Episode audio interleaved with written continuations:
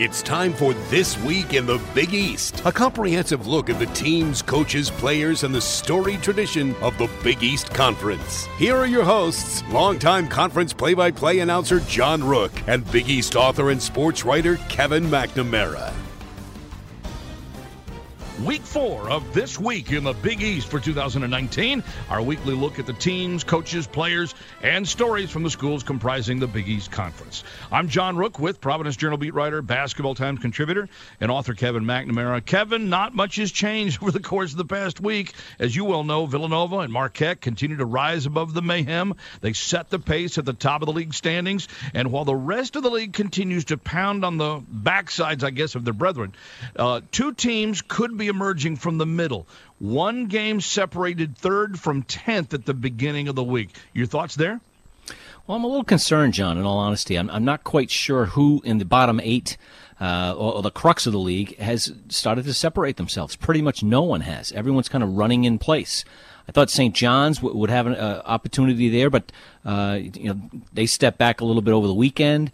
Seton Hall, to their credit, stopped a losing streak with a close win against Providence. But it's time to pile up wins, and those teams are not doing it. Yeah, they are stutter-stepping, I guess, if you will. Villanova and Marquette, however, continue at the top, as we said, with experience on the floor, talented stars to rely upon, and, of course, one team undefeated, Marquette with just one loss already, which is sort of defying our original expectations. St. John's, however, has had some experience and a couple of standouts leading the way with up-and-down results, as you just mentioned. In the face of a difficult stretch in their schedule, the Red Storm could be responding. Well, they could be. A big win at Creighton with Ponds back with 26 big points. I was surprised that they didn't defend their home court against Georgetown beforehand. Good opportunity to get things going. And then, they turn around, they go outside. It seems as if they do their annual outside Big East game in early February. They have to go down to Duke. Obviously a great opportunity, but also a very scary game for Chris Mullins' team. No doubt about that. All right, in the headlines this week, despite some frigid temperatures throughout the Midwest to the Northeast, well, there's nothing cold at the top in the Big East. Villanova is now on a 9-game winning streak heading into the weekend after winning at DePaul this week, giving the Wildcats a perfect record for the month of January at 17-4 overall. Marquette's Golden Eagles have risen from 10th in the AP poll and to 9th in the USA Today Coaches Top 25 this week, continuing their highest ranking in 6 seasons after winning 76-58 at Butler. It's now 8 straight wins for the Golden Eagles after their first win at Butler in 19 seasons. The Big East currently places 7 teams within the top 72 of the NET ranking system, with all 10 teams in the top 112 out of 353 Division I programs. So, Kevin, here is a question for you. Any idea yet on where the cutoff number might be when it comes to postseason consideration with the, the automatic bids that are all going to come in from the mid and the low major leagues? It's clear to see there will be several teams perhaps ranked outside of the net top 100 who will be reaching March Madness.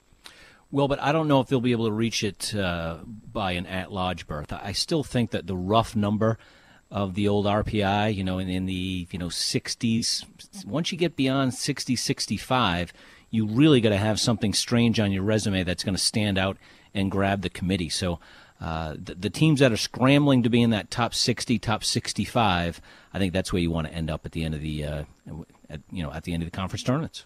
Don't forget, well, if you have your questions on your favorite team or any other team within the Big East, we will get you some answers. Send them to us to use here on the show. Hit us up on Twitter with the hashtag TWITBE. Thanks to our Westwood One stations for tuning in this week. And if you're catching us on Sirius XM, we welcome you aboard. If you're on your commute, headed home, headed to the office, wherever it may be. If you're working out of the gym, well, thanks for listening. Thanks for downloading us on iTunes, Stitcher, and Google Play. And don't forget to leave us a review. We will hit the coaching ranks, talk with one Big East star who took a different path into Division I, and we'll get a state of the league through the first month of conference play. Leading off, we've got a coach never short on personality or coaching skills. He has a young team trying to find an identity, and he's also been asked to lead the Big East on the international front, representing Team USA this summer in Peru at the Pan American Games. What will that process be like, and what will his own team be like over the next month? Providence's Ed Cooley joins us next. This Week in the Big East. Coming up this week in the Big East Spotlight. The Providence College experience, rooted in academic excellence, shared values, and an uncommon sense of community, is both unique and exceptional. A premier Catholic liberal arts college, PC has 3,900 undergraduate students, a dynamic, engaged community, and a great location just minutes from downtown Providence. With pride in its heritage, Providence College looks forward to a bright future. Learn more at providence.edu. Big East Spotlight. Back onto Diallo, fires a three, and he got it to go. Man. Wow. That was a challenge three. Alpha doesn't make those very often when a challenge one, but he knocks that one down there. He's playing good basketball right now. Providence's Friars have a bona fide Big East star in 6'7" forward Alpha Diallo as he continues to lead his team in scoring, assists, and steals. Plus, he also leads the Big East in rebounding. What the Friars don't have at the present is a consistent threat elsewhere on the floor, even with some very talented younger players trying to find that consistency needed for the team to win. Well, we spoke with Ed Cooley midweek about the challenge he'll face this summer when he leads the Big East into representing the United States at the Pan American Games, and the challenge he has on his hands right now in a balanced big middle within the Big East Conference. Coach, the way that the Big East has kind of unfolded at this stage of the game, we're right at about the halfway point of the conference season, and yet two teams seem to have emerged. Everybody else is kind of in a pack together. You kind of feel like this is a little bit uncharted territory, and how are you kind of trying to decipher how to navigate the landscape? Well, it is uncharted waters for the Big East because normally you have 6-7 teams vying for a bid with two or three of them that are kind of elite national teams. I do feel Marquette is really made a big jump. Villanova continues to be the more consistent team in our league. And then the rest of us, which lost a lot, are jumbled in there. So what I try to tell my team is do a really good job of staying in the moment. I know we lost three in a row. You got to be able to withstand that, bounce back, of which we're trying to now, and keep them positive, keep them connected, moving in a positive direction. We almost had a point where maybe you thought your team might get buried a little bit if you didn't, kind of push out of the troubles that you had at least at the early part of the conference schedule. And how do you handle that? Well, I think you have to have real conversations with your players. You have to try to strategically come up with some different things to get your team going, whether you're pressing, whether you're trapping, staying aggressive. You got to make sure that you constantly challenge them and tell them that they're better, we're improving, don't get down, and let's take one game at a time. Really, I know that sounds like a coaching cliche, but at the end of the day, that's the only thing you can do. Sure. All right, so you have two players unique, I think, not only to your team but to the rest of the conference. You've got Alpha Diallo, who's the only player in the league that leads his own team in scoring, rebounding, assists, steals. I mean, Alpha's kind of doing it all. He's been sort of your backbone almost. But at the same time, you're also getting back now one of the more exciting young players in the league in A.J. Reeves. So is there a tendency to lean one way or the other, and how do you reincorporate everything? Well, that's been a challenge, because we also are on a minute restriction with AJ, as his foot is trying to get more healthy. That's going to be touch and go until another 2 weeks probably. With respect to Alpha, he is the jack of all trades, glue guy. He's able to do so much in a lot of different ways. I think Alpha's greatest asset, he knows how to impact the game in a lot of different ways statistically, and he's going to continue to be that. We have to get Malik White to step up and shoot the ball better, Isaiah Jackson to shoot the ball better. We do have Drew Edwards in the rotation, and he has played great.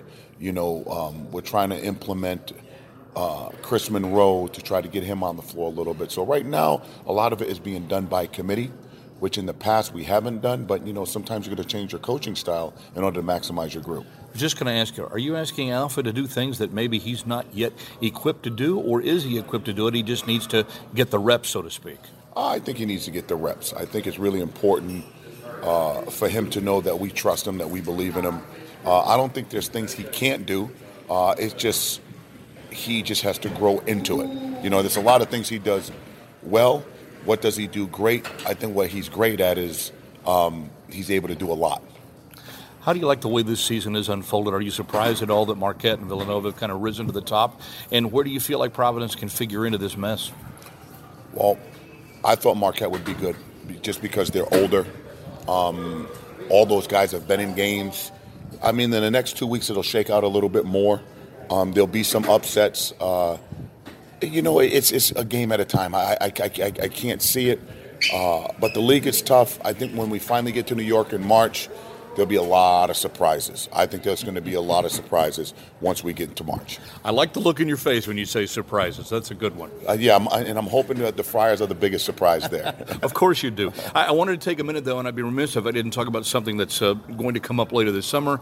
Huge honor for the Big East and being able to put together an all-star team to represent the United States, in which you will be the head coach of. How did that process all begin? Well, Val and Stu Jackson called and, you know, asked if I would be interested in, you know, in being the coach 3-4 months ago. And I told them, yeah, I would be. And that was part of the process of to get the bid for the Big East. Jay Wright is the assistant on the national team. I guess there was a process in order to at least get the bid, and you had to have some USA basketball experience, of which I have with some of the other teams. So I'm excited about it. It's going to be a lot of work. There's some changes that are being made with the date. I think the dates are going to change. And it'll be at Providence, our training camp, and then we'll head to Peru. So very exciting time, very stressful time, but at the same time I'm honored about the opportunity to represent our country. How will you put this all-star team together? In other words, will you consult with the other league coaches? Will you have a tryout process? Will you go on recommendations? Are you going to try to, maybe stack the roster in order to compete with the teams in these Pan Am games? How will you build the roster? Well, there's going to be a selection committee, and you know it'll start. The Big East office will be part of that. Coaches will be part of that. And again, that's an ongoing thing. That is definitely an ongoing thing. So. Everybody will have their hands in on it, the coaches, our league commissioners, and then we'll try to get the best players. Because understand, we are amateurs over there, and all the other countries are pros. So that is what the Pan Am experience is about, and hopefully we get over there and compete. Is there any pressure at all to win just because you're USA and you'll have the red, white, and blue on your backside, so to speak? There's a lot of pressure, and I never felt more pressure in my life than when we were over in Greece to play for the 19 and under world championships when we defeated Croatia in overtime. So I'd be lying to you if I said there wasn't any pressure. There's a lot of pressure when you represent the United States, being that it's the best country in the world. Coach, one question I wanted to always ask you that I've never really had the chance to ask you, and you and I, of course, get a chance to work together just about every day during the season, but what do you like most about coaching college basketball? I think it's a fair question. Number one is exciting, but the biggest thing I get out of coaching is being able to see these 18-year-olds become 21 or 22-year-olds, seeing them graduate, move on in life, come back, they have children, they come to camp. You know, I'm starting, next year will be year 26 in coaching. So I've had an opportunity to see a lot of young men get opportunity, see a lot of young men graduate, see a lot of young men's lives change because of the academic process, not so much the basketball ability that they had. 26 for you? Dang, that makes me old. You're getting up there, I'm getting up there. All right, and then the final question then is what do you like least about it? What do you feel like you could do to help improve some of the shortcomings as you see in the game today? Well, the biggest thing about that is the time commitment, and I hate being away from my family as much as I am. That's the biggest thing, you know. I don't know what you can do to change that, but, you know, you're really an absentee dad and absentee husband until the end of the season. If there's something that we can do to change that, that'll be the only thing I would want to change. Providence head coach Ed Cooley. Who's hot? Well, despite the temperatures outside in the past week, it's not hard to look around and find a hot hand inside. Yeah, as long as it's indoors, of course. The hot hands and some of those big plays are coming up next this week in the Big East. Coming up, who's hot this week in the Big East? Xavier University. It's a place where learning extends beyond the classroom, where students learn more by doing more and discover new truths about their world and themselves, where passion meets purpose, where students blend mission and meaning and live lives that truly matter. That's the Xavier way. Learn more about what a Xavier education can do for you at xavier.edu.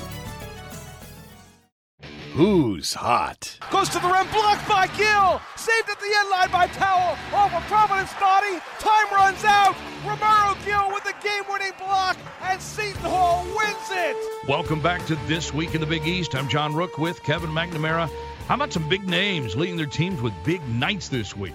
Markus Howard scored 32 for Marquette as the Golden Eagles won at Butler for the first time in nearly two full decades. Myles Powell would not be denied as he scored 31 more in Seton Hall's 65-63 nail-biter over Providence on Wednesday, snapping a four-game losing skid. And St. John's Shamorie Ponds, he hit for 28, also had 8 rebounds, 8 assists, and 6 steals in the Red Storm win at Creighton after losing 4 out of 5. So, Kevin, big players with some big-time performances this week. John, we've talked about the load that those three guards are for opposing coaches, opposing teams. Two things. I'm really happy to see Shamorie Ponds back healthy and explosive. I think St. John's is an NCAA tournament team, but they need to find that consistency, and when you can rely on someone like Shamorie, they can get it done. And boy, what a performance by Myles Powell against Providence just a week or so ago. He struggled against the Friars. He saw an array of defenders in a loss at the Dunkin' Donuts Center, but 12 field goals, 12 of 23. I believe he had 14 second-half points to finish with 31, and just enough for Seton Hall to bounce back and edge the Friars. As for the Big East Player of the Week, well, we spoke to him just last week here on the program, so maybe, I don't know, Kev, maybe we'll be a good luck charm for some players to make an appearance on the show. Creighton's Tyshawn Alexander took the honor, doing his best to try to lead the Blue Jays out of that muddied-up middle. He averaged 22.5 points, 5.5 rebounds, 2.5 assists in what was a perfect week before a loss to St. John's. You know, Alexander only averaged 5.5 points per game a year ago as a freshman. He is growing up right before our eyes, Kevin. Well, and he has the Twitby touch, the golden touch. We blessed him, and he came through for us. He's been very consistent, John. Clearly, he was probably ready to do more last year, but Creighton had Marcus Foster and a few other guys who were just ahead of him. But boy, he's right from the opening get. He's had a very strong offensive season, and I like the way he has an all-around game as well. Little rebounding, good passer. He's a real weapon for Coach McDermott. On the Big East honor roll this week. Well, before we do that, let's do the freshman of the week. Here's a name I know you'll remember, Joey Hauser. 17.5 points, 5.5 rebounds, and a perfect week for the Golden Eagles. 8 of 12 from three-point range in a 87-82 win at Xavier. He had a collegiate-high 21 points, including 5 of 6 from the yarn the arc. So Joey's turning into every bit the dead-eye shooter that Big Brother Sam is at Marquette. You know, it's not too early to project who may be the Big East Freshman of the Year, because I do think Joey's probably the leader right now. James Akinjo from Georgetown is probably in that mix as well. Hauser, top 10 team, consistent player. He's really, obviously, plays so well with his brother and Markus Howard. He's just having an outstanding freshman season. All right, let's touch on that honor roll. Jesse Govan from Georgetown, 21 points, 10.5 rebounds in a 1-1 week for the Hoyas. Markus Howard, we'll mention him probably all the – he might get player of the week every week, but, we got to spread the wealth around a little bit. But Howard did average 27 points and 6.5 assists in a perfect week for Marquette. Now, here's a guy in Markus Howard who is a scorer, we know, but that role as point guard is beginning to develop for him. That could make him scary good. John, I'm sure the PR people at Marquette have it all cranked up, but this kid is having a first-team All-American season, really dominating, consistent scorer. But when he's averaging 6 assists, I believe you said, 6.5 assists in the week, he's unstoppable. Mm-hmm. Yeah, unstoppable. No question. All right, you got Alpha Diallo from Providence, 15.5 points, 7.5 rebounds, 3.5 assists, 2.5 steals in a perfect week for the Friars before they fell at Seton Hall on Wednesday. Also improving is his free throw shooting, a 14-for-14 performance in a win over DePaul last weekend. You know, I don't know if it's fair to say where the Friars goes, where Alpha Diallo goes, but Alpha definitely needs some help, as we mentioned a little earlier. Providence is an interesting team because I do think that they have good talent, but it's young talent. And I think Ed Cooley's struggling with finding that consistency that, we talk about pretty much every week. And you mentioned two guys. Well, Phil Booth and Eric Paschall, just a couple of guys from Villanova, were also on the Big East honor roll this week.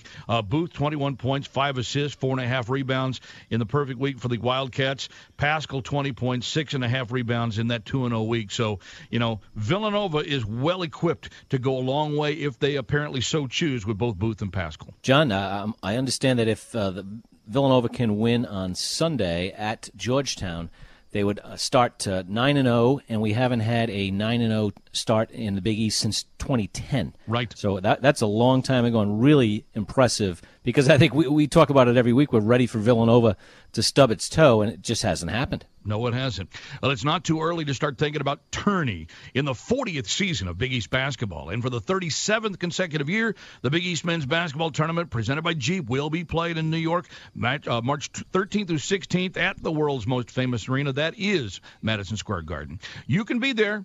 Don't miss your chance. 97% of all of the available tickets were sold last year. This was the most attended postseason conference tournament in the country. Single session tickets are now on sale for this year, so go to Ticketmaster.com/Big East for more information and to buy those tickets. Well, he might not have been a well-known name a couple of years ago, but you can bet the coaches and the players in this league know all about him now. You know, the thing is, no one knew a lot about him within college basketball's Division I either. So his journey began with a stealth-like start. We have him on our radar, however. It's DePaul's Max Strus, and he joins us next. This week in the Big East. Coming up next, the Big East Focus. Every day, the NCAA is working across campuses to keep college athletes safe by committing research and resources to their physical and mental health. Physical and mental health includes, but is not limited to, education, research initiatives and new policies on concussion, promoting best practices around cardiac health, sexual violence prevention and education, mental health resources and training, alcohol and other drug abuse prevention, guidance on nutrition, sleep, and performance, creating safety guidelines for all NCAA sports, support of the American development model to prevent overuse injuries. Whew. And that's just what we could fit within 30 seconds. Visit ncaa.org/wellbeing to learn more. Big East Focus. Max Strus with the ball between the circles for the Demons. A bounce to Kane off the elected three-point territory. Alley-oop underneath. Strus, the masseuse, serving up the facial with the two-handed jam. Welcome back to This Week in the Big East. I'm John Rook with Kevin McNamara. Max Strus began his career in Hickory Hills, Illinois, small town of around 14,000 residents on the outlets of Chicago. He played well in high school. He made third-team All-State. Didn't get much notice from big schools, being about 3 inches shorter and a little bit skinnier than he is right now. But, hey, we were all skinny at one time. So his college game began at Division II Lewis University, where his brother had once played. Now, the team did pretty well. So did Max.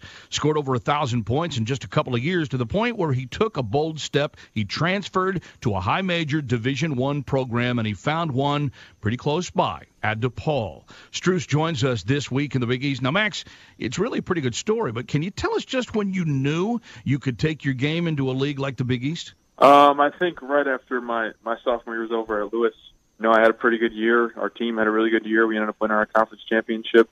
And just when our season was over, you know, I just looked it over with my family, and I just wanted to keep challenging myself. So I thought playing to the next level was the opportunity I wanted and something I always dreamed of. So I decided to challenge myself, take that next step. And, you know, I had a couple of Big East offers, so I just took it as a challenge and rose to it, and now I'm here. Sure. I know that your mother, Debbie, was a Hall of Fame volleyball player at DePaul, so is it safe to say maybe that familiarity with the school and the athletic department might have helped you make your decision? Yeah, I would definitely say that had something to do with it. You know, there's a lot of familiarity with it. I grew up, I mean, Jeannie Lenti-Ponsetto, our athletic director, has known me since I was a baby, so she helped me when I was a kid. So she's been friends with my family for a long time. I've known a lot of people at this program. I grew up going to DePaul games.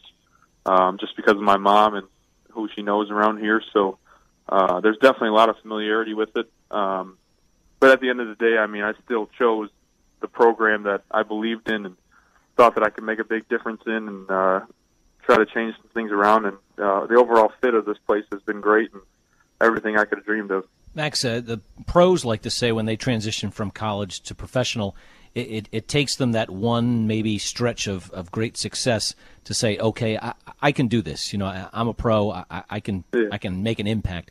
Did you have a moment of clarity maybe at DePaul because it is such a big jump from Lewis to the Big East? I don't know if it was at DePaul. I think just mainly getting recruited throughout that process, and then once I finally stepped foot on campus here, I think I was accepted right away, and I believed in myself that I was going to be pretty good at this level, and I knew I would be all right. So, you know, the coaches believed in me. They showed me what they thought I was going to do at this institution and how I could help the program. And then once I got here, the guys just accepted me, and they knew I could play, so I kind of just fit right in. And, you know, obviously it took me a little bit to get going last year, a couple games after sitting out a long year. It's tough, but I think that maybe that Northwestern game we had at home last year really just kind of just helped me, I guess, gain some more confidence into that, the reason that I belong at Division I level and belong to play in the Big East.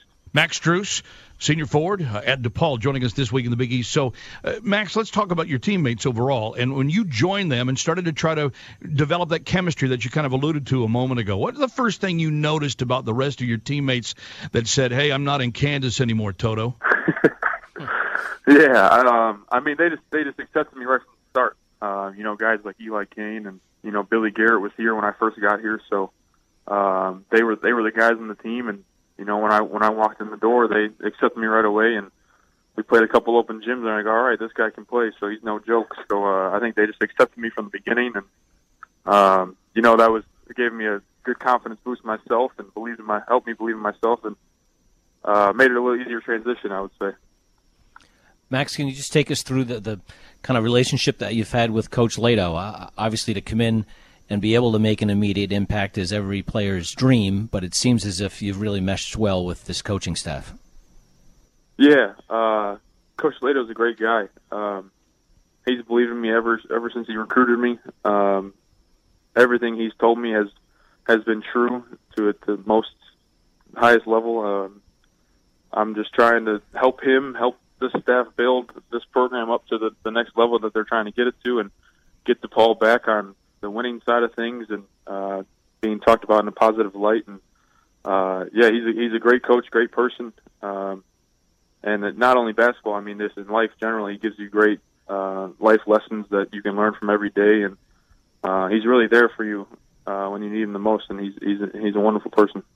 Max, it's pretty clear to see, I think most people would agree, that DePaul is definitely a better basketball team over the last couple of years. And yet toward the end of games, it just doesn't quite get there at the end. And I know you know what I'm talking about. So tell me what you guys are doing right now to try to fix that. You know what? It's just it's a chemistry thing. It's a buy-in. You know, we're missing a couple things that aren't clicking for us. And, you know, we're trying every day to figure it out. And, you know, it's not plays. It's one rebound here, a loose ball there. So it's just overall team effort and a couple buy-in things that we're just missing right now. And I think we're conscious of it, and we're trying to make that difference, and just trying to get that overall buy-in from everybody, and just trying to be more cohesive as a team. And I think that'll fix that at the end of games. Just the tighter bond will help us out in the end of games, and just, you know, hopefully turn those losses into wins. Hey, Max, we ask this of our player interviews pretty much every week. I'm curious, what is your favorite Big East venue to play in? And I'm also curious what your favorite venue to play in was at Lewis, because in all honesty, I know nothing about Lewis or your conference. I would say the Madison Square Garden. I mean, I don't think you passed that up. Big East, there you go. Attaboy. Tournament. But at Lewis, I mean, it wasn't much to choose from. There were a lot of high school like gyms. It was tough, you know, you're going from playing in front of 200, 300 people to thousands of people now. So that was quite the difference. But yeah, I mean, I don't even know what a gym at the Division II level in our conference would be like. Maybe Bellarmine University and Louisville, Kentucky was probably one of the better ones, and one of the better programs in the Division II. So that was quite the experience. Well, you guys have a pretty good arena right now in Wintrust Arena, and it's second year since opening up and being a brand new, shiny, you know, piece of jewelry for DePaul University to kind of show and showcase a little bit. What's it like to play in Wintrust, and how do you guys turn that into what you hope will be a decided home court advantage? Yeah, we're working on it. You know, we're trying to get more people in the seats. That's obviously been a struggle for us, but it's good to have a place that it's our home now. You know, we don't have to drive 45 minutes out to a different place. You know, we got our own gym, our own home. So I think having that has helped us tremendously with our team, and then actually recruiting as well. Just getting more players and getting more people to see the vision of what we're trying to do here. So that the arena is great for us, and you know, we're getting more wins in it. We're trying to get as many as we can. And then the people, once we get those wins, the people will start filling in, and then we can get that home court advantage that every other team in the Big East has. But we know that you got to win to get there, and you got to win to get people in the seats. So that's what we're trying to do. Max, a off the court question a little bit. You're in Chicago and had two home games this week. Villanova got by you guys 86-74, and I believe that night the temperatures in Chicago were really dangerously low, like minus 20. Was there much of a crowd? Did people come out at all, or were they all but warned not to come because it was just dangerous? There was actually a decent amount of people. Anytime you play Villanova, there's going to be people that want to come watch. So, and we actually we've had a decent amount of home support group this year. So, I was surprised at the amount of people that we had at the game last night. There was quite a decent turnout. But, yeah, I mean, the temperatures were freezing. I was surprised that a lot of people came out, but we actually had a decent turnout last night. Max, got a final one for you here, and I'm just, like Kevin, a little bit curious about it, but give us the name of a player on your team that you feel like nobody's talking about that they should be talking about. I'd say Devin Gage, our point guard.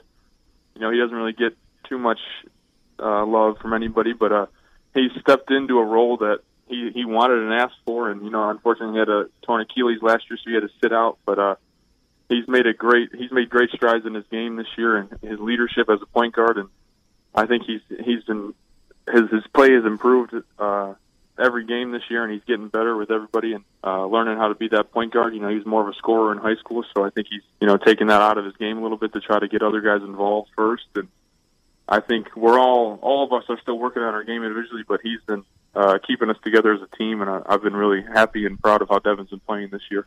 That's DePaul's Max Strus. He's just one of a group of experienced standouts in a conference that is clearly setting itself up for continued success over the next few seasons, what with so many younger standouts now beginning to emerge. So the Big East is set for talent. Now the teams simply need to win. They have a home to showcase themselves in the postseason for a very long time to come, too. And we'll discuss that with Senior Associate Commissioner Stu Jackson next. This week in the Big East. Coming up next, the national perspective. At Creighton University, our academic programs are recognized nationally for excellence and innovation. Creighton's outstanding undergraduate research opportunities, internships, and clinicals provide students with a chance to explore, create, and discover new knowledge. With business, law, healthcare, and multiple degree options in the arts and sciences, you will leave Creighton ready to begin your career. And our students form a passionate community ready to contribute something meaningful to the world while in college and after graduation. Visit Creighton.edu to learn more about the Creighton experience. National perspective. Bush going to throw it to Paschall. Paschall pump fakes, goes up, layup's good, and that's probably the dagger here in Omaha as Villanova now with an impressive big-time lead and one opportunity for Paschall. Big-time scorers coming to play, young players beginning to make some names for themselves and becoming an opposing coach's nightmare. And the Big East has a renewal and extension in hand to continue showcasing the best conference tournament in America. Stu Jackson is the Big East Senior Associate Commissioner, former coach, of course, in this league as well. He joins us this week in the Big East. Stu, let's start with the Big East extension with Madison Square Garden. It happened a couple of months ago, keeping the postseason tournament right inside the world's most famous arena.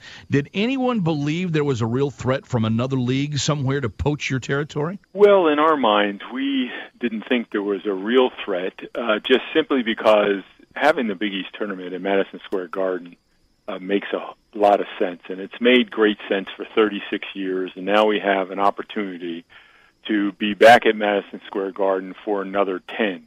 And, to me, the tournament being at the Garden is sort of like peanut butter and jelly. They're inseparable.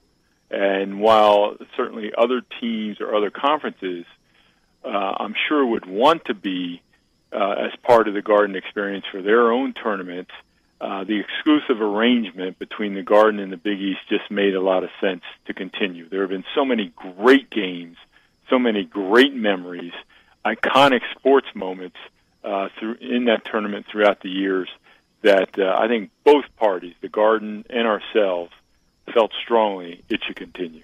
Stu, just a follow-up on that. I think when the conference reformed, it's been 5 tournaments there now. I think people had concerns about attendance and, say, an odd matchup came through in the finals. That really hasn't happened yet. And I understand last year your average attendance was more than any other conference in the country. Can you just speak to that a little bit? Well, yes. And listen, if we're honest with ourselves, when we began the reconfigured conference, no one really knew, how it would go and how successful that, the conference has proven to be. But certainly one indicator of that is the success of the tournament. And last year, as you alluded to, we had our best attendance of the past 5 seasons. We had sold-out crowds Thursday, Friday, and Saturday. That same old compelling atmosphere that you only get at Madison Square Garden for a Big East tournament, where the electricity is so high that you can cut it with a knife. And that's really special. It's a special moment and a special time, but it's a sure an indicator of just, how far the league has come in a very short time. And listen, if we get a matchup in the final that's not, the iconic brand matchups that we've seen over the past few decades in the Garden, I still truly believe that fans will be compelled to turn in on their televisions and to attend those games, because it's just great basketball. It's always pretty good theater in the Garden, no question about that. And to that point, what's your impression of the play in the league thus far, where maybe the talent in this league isn't quite as mature as it's been maybe in the last couple of years, but I think it's pretty clear to see we've got some dynamite players in this league, and I know I saw you earlier this week when Myles Powell lit up Providence for 31. Yeah, sometimes your biggest negative can be one of your biggest positives. And going into this season, the numbers are what they are. We came back, our teams on average, with 2.2 starters for each team. That spells a lot of inexperience. That spells youth. And you compare that to a conference like the Big Ten, who returned almost 4 starters on average per team. Wow. And, arguably they're the best conference in the country this year.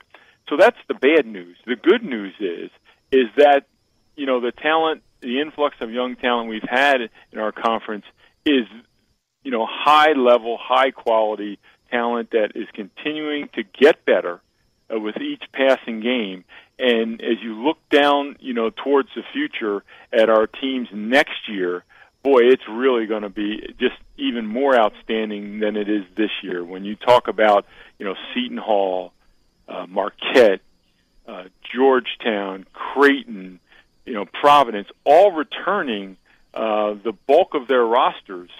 It's just going to be an exciting time in Big East basketball. But this season, what we've seen on the floor is the development of some young talent that has been really fun to watch.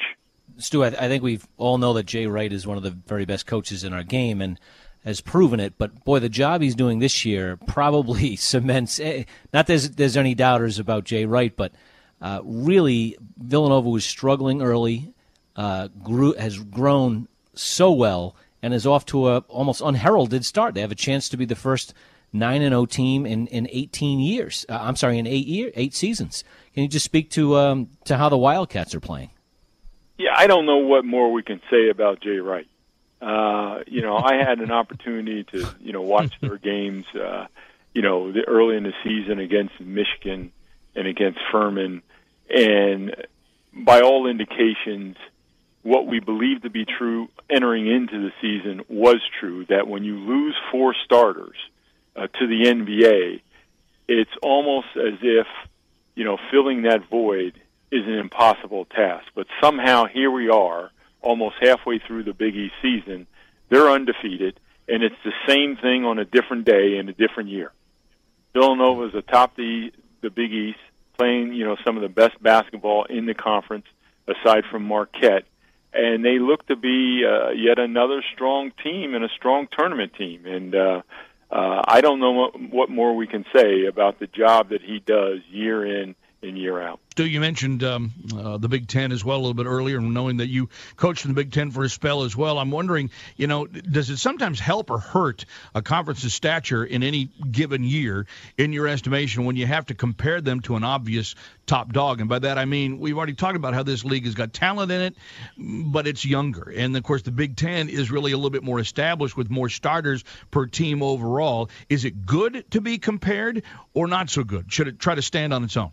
No, I think the Big East has always stood on its own. I mean, historically, the past four seasons, if you look at all the metrics, the Big East Conference has been, you know, the second through fourth best conference in America. And that's what all the metrics say. And listen, understand this. It was not too long ago that the Big Ten Conference went through a transition year like we're going through this year. I mean, we can't have short memories. I mean, 3 years ago, I think it was 3 seasons ago, everybody was complaining about Big Ten basketball and they didn't have quality teams. It's because they were young. They were inexperienced. So fast forward, here we are today, and yes, they are right now competitively seem to be the best conference in the country. But you know what? That's okay, because the Big East next year and the year after, they're going to be talking about us in the same vein, and this sort of transition year where we're developing all this great young talent will be a distant memory. I also think in college basketball today, with so many young players, so many great one-and-done players, that you have teams like a Villanova, like a Kentucky. I think Kentucky has come out of the blue in the last month or so and is now a top 10 team. Well, that's because they're playing all freshmen, and they get better as the year goes on. And I think you have quite a few teams in your league right now that are clearly on an upward trajectory. Whether they can do enough to get into the NCAA tournament remains to be seen, but you know, I wouldn't want to play St. John's in an NCAA tournament game. I wouldn't want to see Seton Hall if they happen to show up with Myles Powell on the other side. So I think you have quite a few teams on that platform.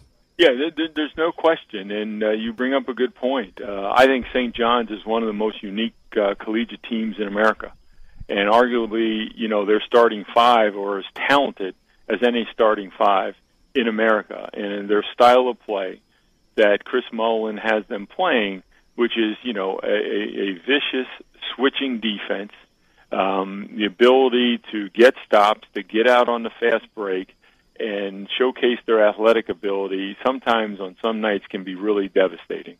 So I wouldn't want to play them. I mean, you look at what Villanova's doing. Marquette has one of the most exciting and best players in the country, in Markus Howard. And as does Seton Hall. I mean, you look at a Myles Powell, you look at a Markus Howard, and these are two players that are just spectacular, exciting players to watch, aside from being extremely talented and being able to shoot the ball from long distance. So there's a lot to like about our teams. We look forward to, going into the tournament and hoping that one or a couple of our teams go for a deep run, because I do believe we're capable. Thanks, Stu. That's Stu Jackson, Big East Senior Associate Commissioner. Who's got next? The big games coming up on the schedule, and just where are these marquee matchups going to be held? We'll give it to you next, this week in the Big East. Coming up, who's got next, this week in the Big East. To walk these classrooms, these fields, these courts, is to walk in the footsteps of legends. Villanovans who have built a legacy of success, both in and out of the classroom. Bound by tradition, humility, and our commitment to each other, we are stronger together. We are fearless, relentlessly pushing ourselves to victory. We believe in Nova Nation and give ourselves to it totally, even when no one is looking. We are Villanova, and each of us strengthens all of us. Who's got next? Tucker with 10 on the shot clock, steps back, crosses over, steps back.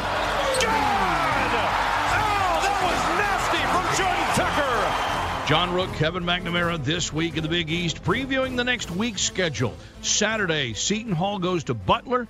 Providence is at DePaul. Maybe survival games, Kevin McNamara, while St. John's has the big intersectional battle with the Duke Blue Devils. Very intrigued by the St. John's visit to Duke. That series has not gone traditional. Usually when Duke comes in way up on the polls, St. John's takes them down.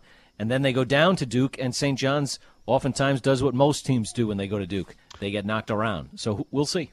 Sunday, Georgetown gets the crack at Villanova's win streak. Xavier plays at Creighton in another battle, maybe to just keep some heads above water. Well, I'm curious about Villanova, actually. Georgetown... With two home games in a row, they play at Wells Fargo, and then we'll go back up on campus and play Creighton. John, they could be 10-0 and just getting into 10 which, again, no one saw at the start of this season. Well, Tuesday may be the premier game in the entire week, maybe even for the first half of the season. You have St. John's going to Marquette to test both teams Wednesday. Then you have Georgetown at Providence. Creighton goes to Villanova, but that Tuesday game's caught my eyeballs. No question. Marquette has really been pretty much the most consistent team in the league outside of undefeated Villanova. And they lost to St. John's. That's the only loss that Marquette has taken. They got knocked around pretty good on campus in Queens, and now they get to host them. All right, this week's Twitter question, hashtag TWITBE, comes from @OliverNissi3, who asks, with Villanova and Marquette as the elite teams in the Big East this season, they are the only teams with a record above 500. What other school in the conference is most likely to finish the season with a record above 500 in league play? Well, there better be more than one, John, if the Big East wants to get their, 5-6 teams in the tournament. Right now, we don't see 5-6 teams in the running, but I do think that that's going to, it'll shake itself out as the rest of the year goes on. But to answer the question, I have a hard time believing St. John's can't be above 500 in the Big East the rest of the way. All right, don't forget, if you're still looking for more Big East hoop news, you can always tune in each week live with Big East Shoot Around. It's available on the Big East Facebook page, @Big East on Twitter, and the Fox Sports Go app. Shoot Around featuring coaches and player interviews from around the league almost every week. So send your questions, maybe your hot takes as well, against social media, and you'll be featured on the show. Our thanks this week to Providence's Ed Cooley, DePaul's Max Strus, and Big East Senior Associate Commissioner Stu Jackson for joining us.